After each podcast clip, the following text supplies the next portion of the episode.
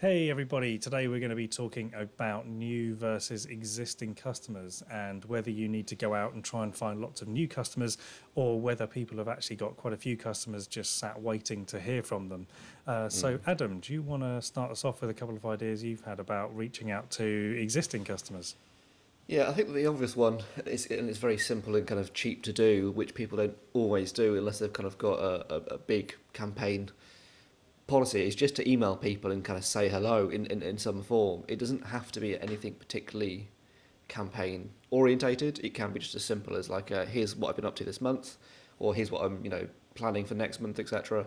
It's a really good way of just making sure that people remember you exist and keeping in the minds of people uh, in a very kind of casual and friendly way.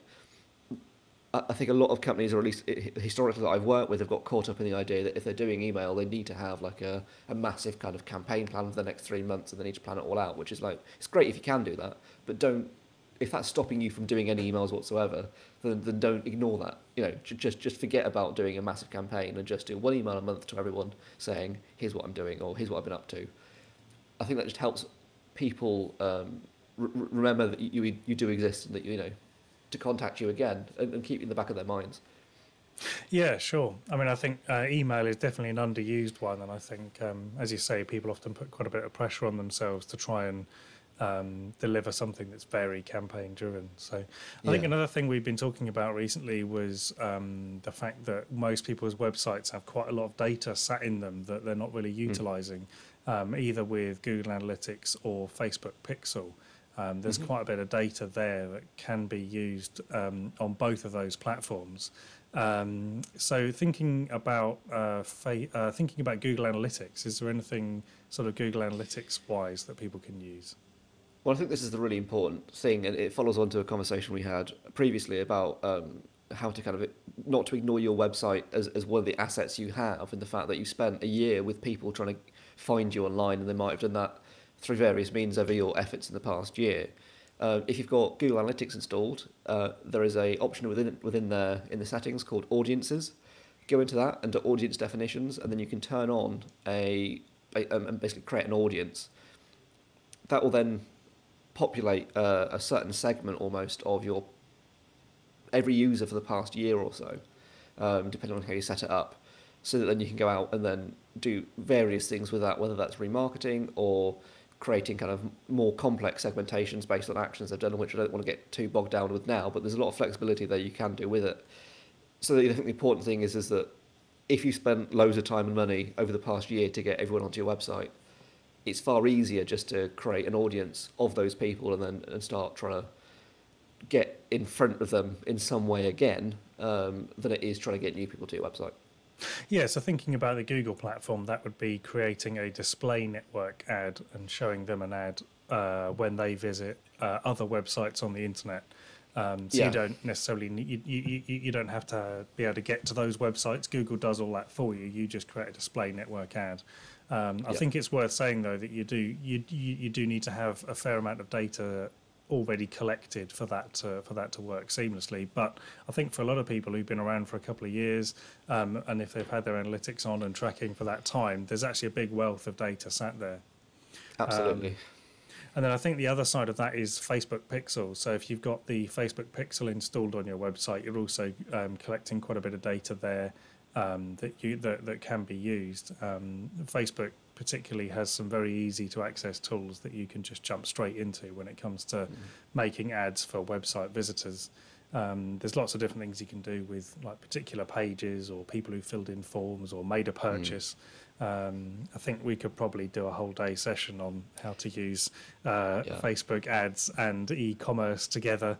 Um, there's loads of cool yeah. stuff you can be doing there, so we won't get too bogged down now. But especially um, e-commerce stuff. Well, yeah, exactly. There's so much you can do. But I think even with lead gen, there's a lot of people who just think, oh well, I can't, I can't like put an ad. You know, I, I, I can't use it because I'm doing because I'm not selling online directly with a shopping basket. Whereas mm. actually, there there is quite a lot you can do. Um, so I think the other thing that I was looking at is the thing that Facebook called lookalike audiences. So yes. you can essentially give it a set of data and then Facebook will use its magical algorithms to go out and find people who are like those people. So you could say, Yeah. I want you to go out and find me an audience who are like the people who've been to my website.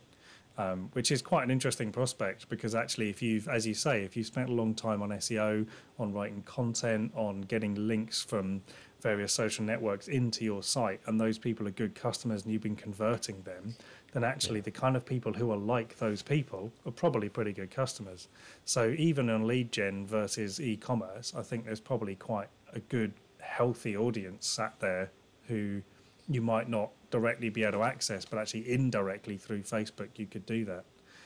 I think um, one of the ways, again, this might be a little bit complex depending on your business, but for one of our one of my kind of e-commerce clients, something we're trying to look at at the minute, we don't know the results yet, but is through Facebook, because we, they're selling a product that not many people necessarily know exists or would have thought about existing. So while there's a, kind of an active amount of demand from people who do know it exists and are, are kind of curious, we want to take a an audience of those people and do a lookalike audience of the people who are already looking and are already on the site to then make people like them aware of that product, which will then hopefully kind of quite quickly get them into the, the, the funnel or into that kind of process. Um, I don't think that's, it sounds maybe a little bit complex, but it's going to be a really simple campaign where it's like, well, we want to target anyone who is currently on the website who might not know us, um, and, and the message is going to be why our product can save them money. And that's kind of it. It's going to be a very straightforward message. And I think with all of this, again, it's like the email. Don't worry about doing anything complicated or, or doing anything particularly clever. Just make sure that your brand is basically appearing um, in front of people, because I think that will trigger the memory of going, oh, I forgot about you know John, who is a plumber locally. Uh, actually, it might want a new bathroom now. I'll get in touch with him and see what um, how much it's going to cost. Or you might be looking at you know whatever your your business is from from a local company to a, to a much larger one. I think there's a lot of options there in terms of a very simple message that is just remember me, but get in touch. Yeah, we're doing a campaign for a client at the moment, and we're doing exactly that. It's just a very simple message saying, you know, do you want to do some work on your garden? We've got garden Yeah. products. That's pretty much it, and it's working really well. Um, because people who are suddenly sat at home looking at their gardens, thinking, "I should really get on and do that job that I've been thinking of doing for a couple of years," have have taken them up on the offer. So Yeah. just in a very local, very small way, they're they're, they're doing a lot of business out of actually just clients they already know, which is which is you know working very well for them. Um, there's a couple of other things we spoke about in terms of uh, finding those people you already know. So most people will have a list of either existing clients or maybe using some kind of like lead software or a CRM manager um, and you can upload that to Facebook, and then Facebook will find a lookalike audience from those people. So if you've Yeah. got a list of very good clients, you know now's a perfect time to reach out and uh, ask Facebook to find you people who are like those uh, people. Um, so you can just upload that file. That's quite a quick way of doing it. And another way that's quite an interesting one is you can target people who have interacted or viewed your Facebook or Instagram page.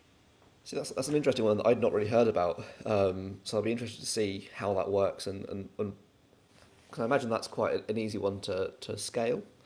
Um, Yeah. Because there's going to be a lot of people who have browsed your profile potentially, but not actually done, done anything about it. So, And also, the good one about that is uh, so pixel data is from the point you install the pixel forward, mm. whereas Facebook and Instagram interactions, it goes back as long as you've had that page.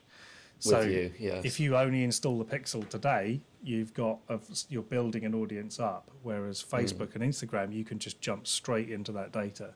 So as That's long as you've had an Instagram business profile, it's recording the data. It doesn't link to personal profiles.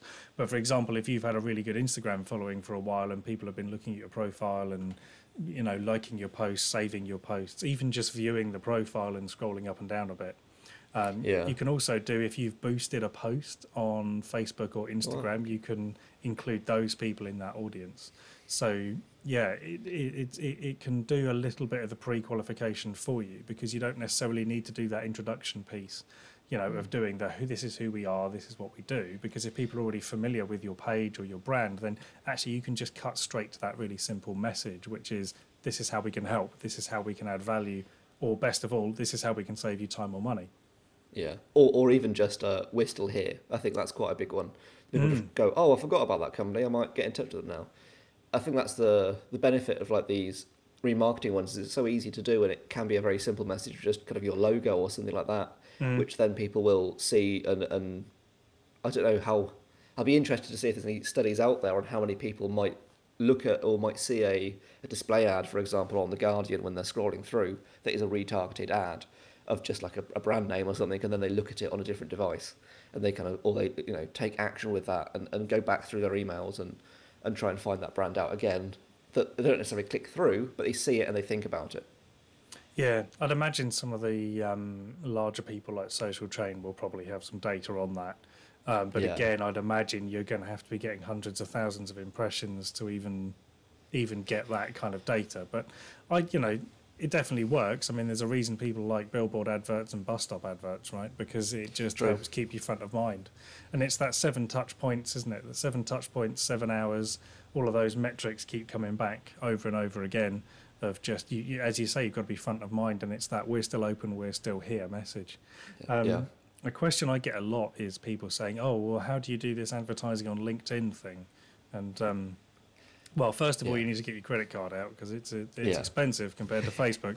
Um, but secondly, the amount of data you need is is much higher.